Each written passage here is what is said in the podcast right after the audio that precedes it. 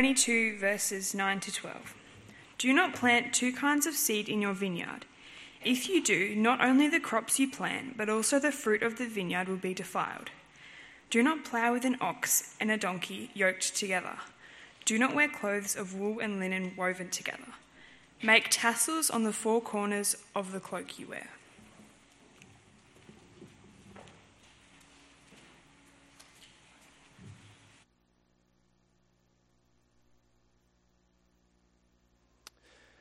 Thanks, Saskia, and uh, good morning, everyone. If you don't know me, my name is Jacob. I'm a student pastor here at the branch, uh, and if you thought those words that we read were a little bit odd, then um, hang in there, we'll get there.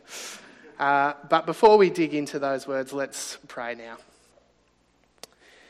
Heavenly Father, we pray that you would make this book, the Bible, live to us, O Lord. Show us yourself within your word. Show us ourselves and show us our Saviour. Make this book live to us, O Lord.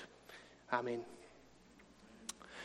Well, I want to start this morning by showing you a tweet from a few years ago, and it's, it's kind of representative of the kind of thing that you might have seen before. So, this tweet says Homosexuality is forbidden by the Bible, so are poly cotton socks. Uh, the tweeter then quotes Leviticus chapter 19, verse 19, which is a similar law to the one that we just read in Deuteronomy. It says, You shall not wear a garment upon you of two types of material mixed together. Then this tweet says, When they start protesting socks, as much as they protest gays, I'll accept that it's for religious reasons. Thanks, Hudson. You can take that down. So basically, the argument goes if Christians take a moral stance on an issue like homosexuality, then why don't they take the same kind of moral stance on an issue like poly cotton socks or uh, clothes made out of two different fabrics? It's in the Bible. Have you seen this kind of argument before? It's, it's a cheap shot, really, but it does raise the question what do we do with all those kind of strange, weird, obscure Old Testament laws. Laws that say don't plant two types of seeds together, don't yoke an ox and a donkey together, don't mix the fabrics on your garments. What do we do with that? One of the standard answers is to say that those laws only applied to Old Testament Israel, and since Jesus has come and fulfilled the law, that those laws don't apply to us anymore. We don't get right with God by keeping a bunch of strange rules. We only get right with God on the basis of Jesus' life and death and resurrection and faith in Him. And while that's true, it's also an answer that can lead to a kind of wholesale disregard of these Old Testament laws. We think they're weird, they don't apply to us anymore, so we don't really need to bother reading them. We don't need to understand what they're about, what the details are. If we follow a Bible reading plan, then we get to the book of Leviticus and we kind of just watch the seven minute Bible project video on YouTube and call it a day. We don't, we don't bother with the details.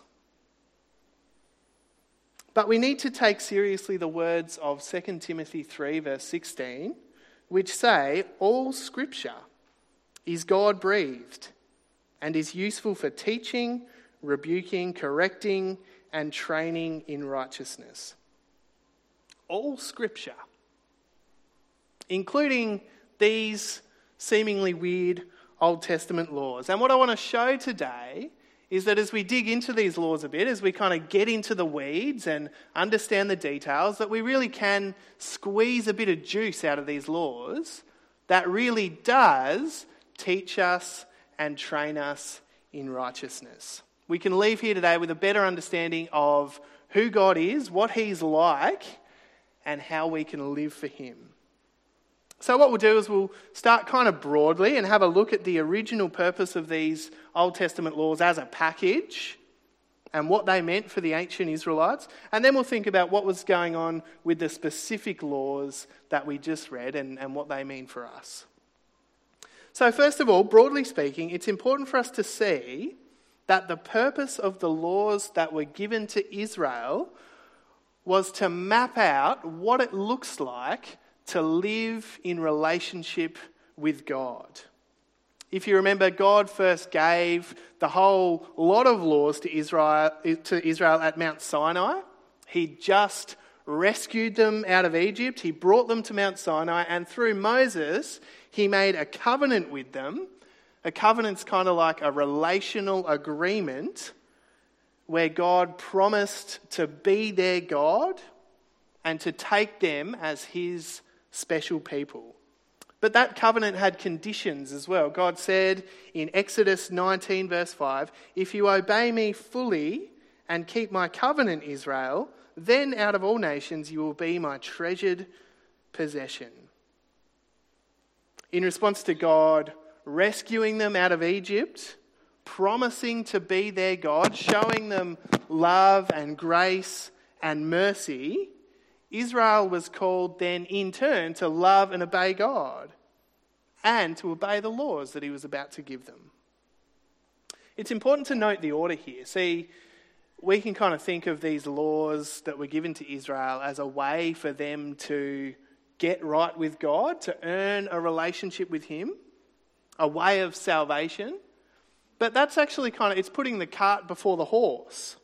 What happened was that God entered into a relationship with the Israelites. He said, I will be your God, and you will be my people.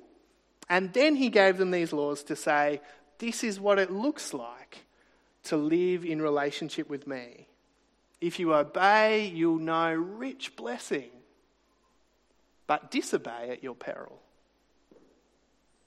The law was a roadmap for relationship, not a way of salvation. And that's still how God works today. Through the work of Jesus, he enters into a relationship with us, a covenant and that covenant has all the conditions fulfilled by Jesus' life and death and resurrection. God makes a way for us to know Him, to be in relationship with Him. And more than that, God then shows us how to live in the context of that relationship. And actually, what a wonderful thing that is that God does. There are so many people out in the world today who just aren't sure how to live. not sure how to navigate some of the complex issues of life, not sure how to deal with things like identity, relationships, suffering, unhappiness, guilt, not sure how to navigate those things.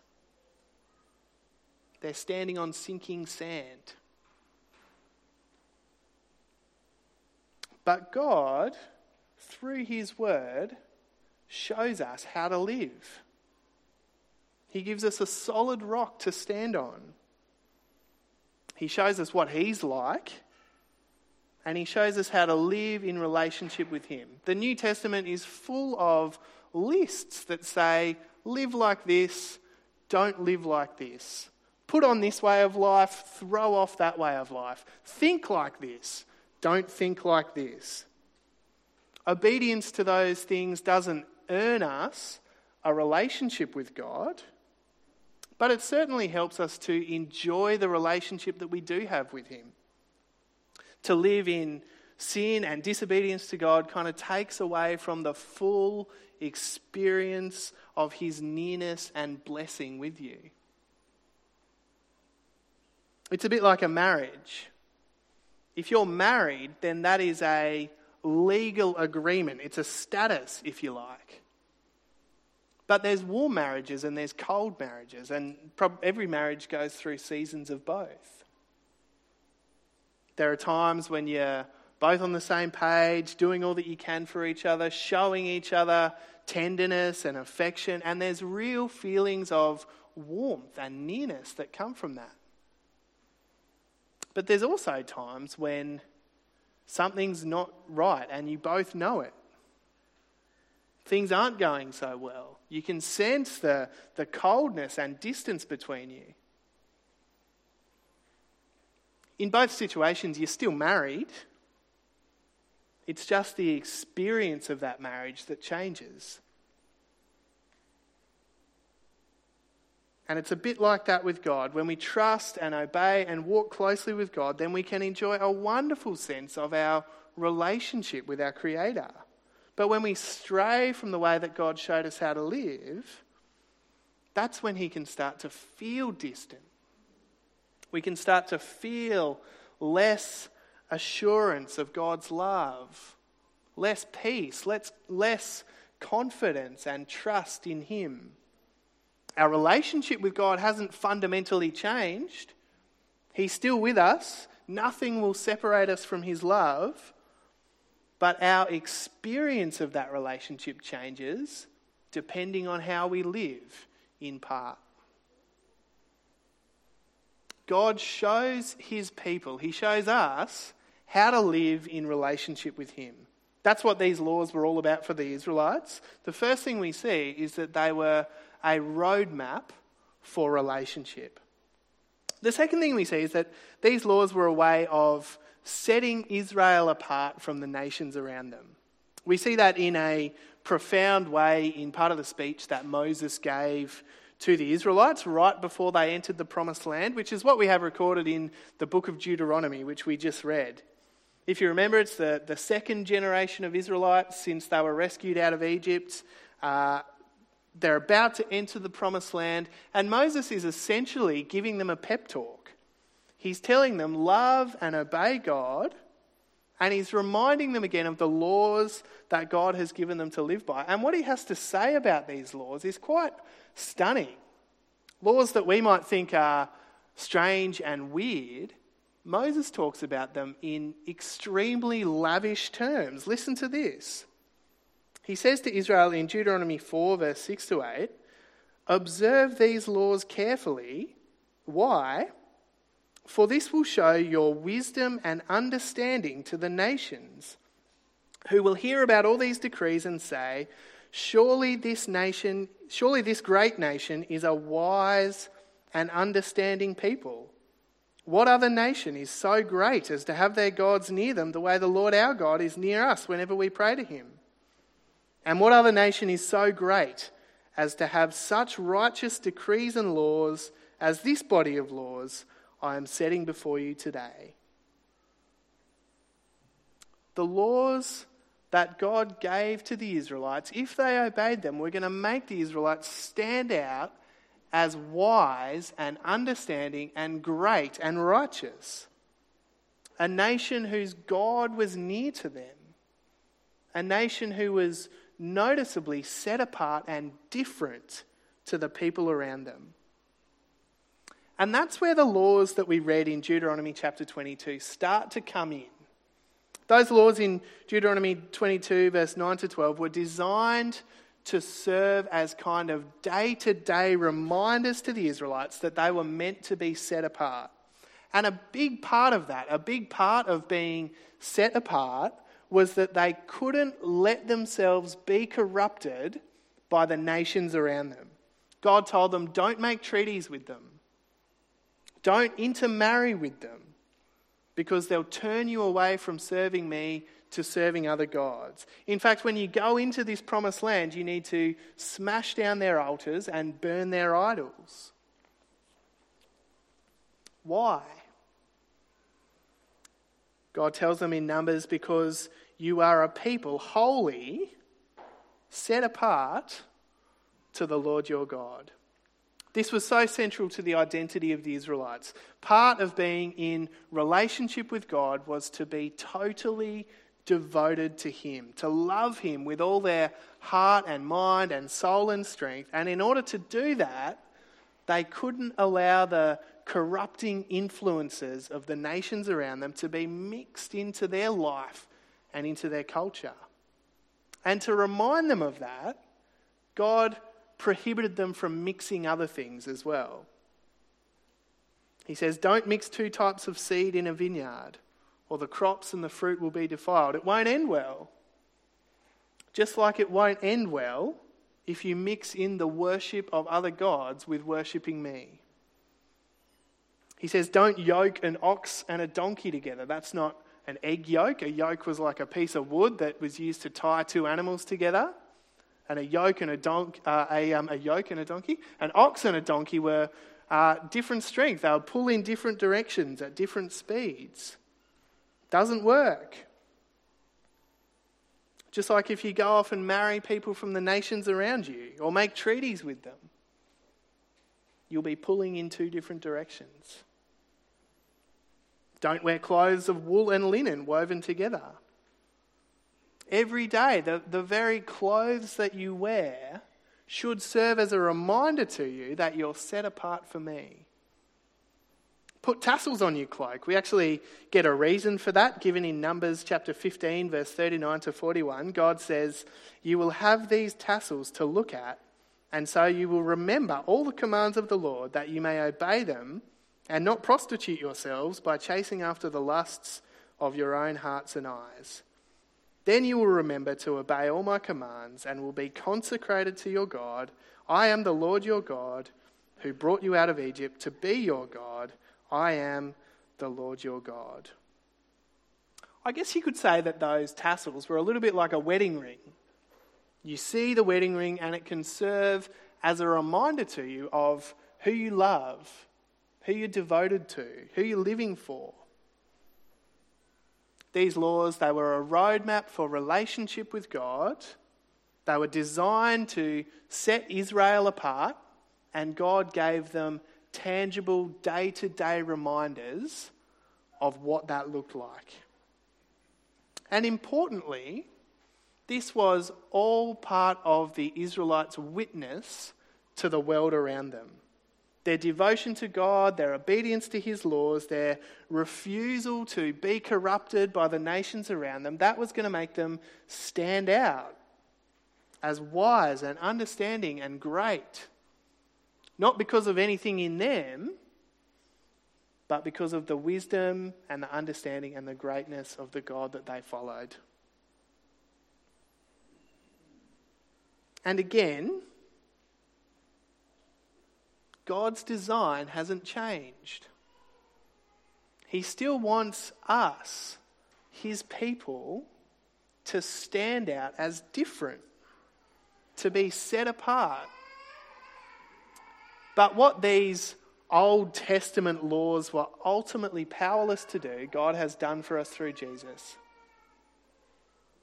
Jesus came and He perfectly fulfilled the whole law of God. His life was a life of wholesale devotion to his Father. He did what was impossible for us to do.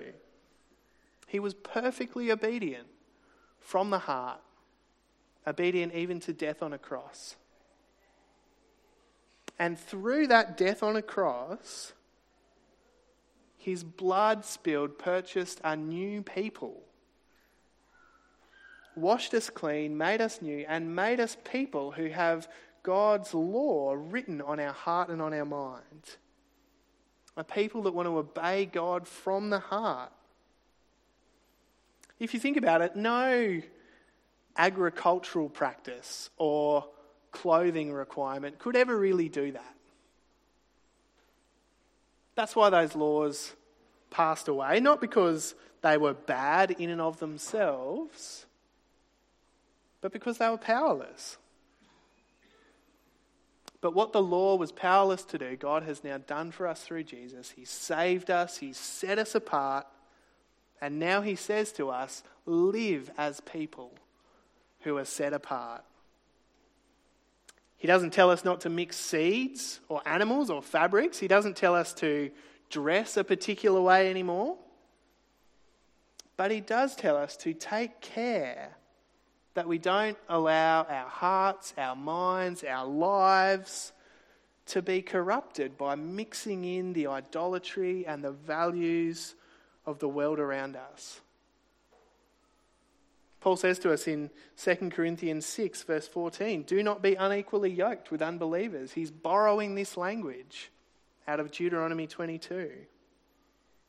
James says in James 1, verse 27, that part of a Christian's true religion is to keep oneself from being polluted by the world. That doesn't mean a kind of judgmental, look down our nose, don't associate with anyone outside the church kind of thing. Our posture towards the world around us should be one of love and compassion and outreach. But it ought also to be one of discernment and caution. Recognize that this world and the people in it are by and large moving in a different direction to us. By and large, not interested in serving God, chasing after idols, and because of our propensity to do the same, we need to be careful. Because it can be so subtle. If we spend all our time with people who are solely focused on this life and milking it for all it's worth, making money, buying houses and toys, chasing after experiences, then those values, those idols, start to seep into our own heart as well. A little bit like sowing seeds into our heart. I don't know about you, and I'm not saying this is the case for everyone, but there's people in my life that I know if I spend time with them, I can walk away feeling kind of conflicted. They're talking about their ambitions and their goals and their travel plans and the houses they're buying, and I walk away thinking, Am I somehow missing out? It's just like the seeds of those idols of money and success get sown when I spend time with those people. There are other people, and again, not saying that this is the case for everyone, but there's other people who I've had to take kind of steps to just say, I'm probably not going to spend as much time with you anymore. Because I know that when I'm with them, their, their values, the way they speak, the way they think, rubs off on me. We can so easily start to absorb the values of the world around us. We can start to think the way the world thinks, like threads of a foreign fabric slowly weaving their way into our heart and mind. I think one of the threads that's running strongly in our culture at the moment is a kind of anti authoritarianism, a lack of respect for politicians or police or teachers or parents, even anyone in authority if we're not careful, that thread weaves its way into our heart and mind as well. Christians can be as guilty as anyone of posting up memes on social media that just take the mickey out of politicians. We can be prone to thinking that people in authority aren't worthy of our respect and trust. Maybe that stems from our deep seated desire for autonomy, to not be told what to do or how to live. But if we buy into that too much, we're no different to the world around us. In this area and in so many others, we can start to speak and act and even think just like our colleagues at work or our friends at school.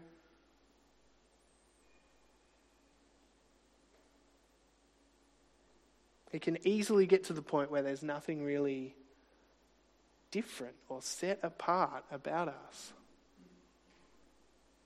But we're called to be set apart. And that's a gospel issue. Because our call to be set apart isn't just about us. It's about our gospel witness to the world around us. Our witness to a world that is falling apart and more than anything else needs to know and turn back to God. Moses said to the Israelites, Follow these laws, and the people around you will say to themselves, What other nation is so wise and understanding? What other people are so have their God so near to them. And Jesus says to us a similar kind of thing. He says, You are the salt of the earth. Don't lose your saltiness. You are the light of the world. Let your light shine before others so that they may see your good deeds and glorify your Father in heaven. How can we be salt and light if we know different to the people around us? If we assimilate too much with our culture, it undermines our gospel witness. But if we are different, if we live the way that God intends for us to live, if we obey Him from the heart, that will get noticed. Some people will think we're weird or beyond the pale, even. Perhaps even dangerous and harmful.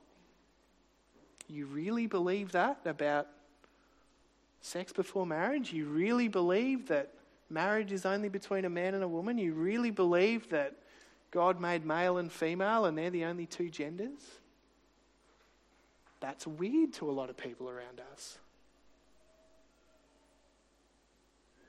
But other people might just see the way that we live and the beliefs that we hold as wise and understanding.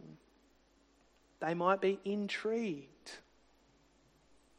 We might have opportunity to give a reason for the hope that we have, a reason for the way that we live and believe and think the way that we do. These strange old laws in Deuteronomy, they teach us a bit about what it looks like to live in relationship with God. They teach us about the importance of being set apart and noticeably different. And they teach us about how through Jesus, a set apart lifestyle can bring hope and light into a dark and broken world. Let's pray.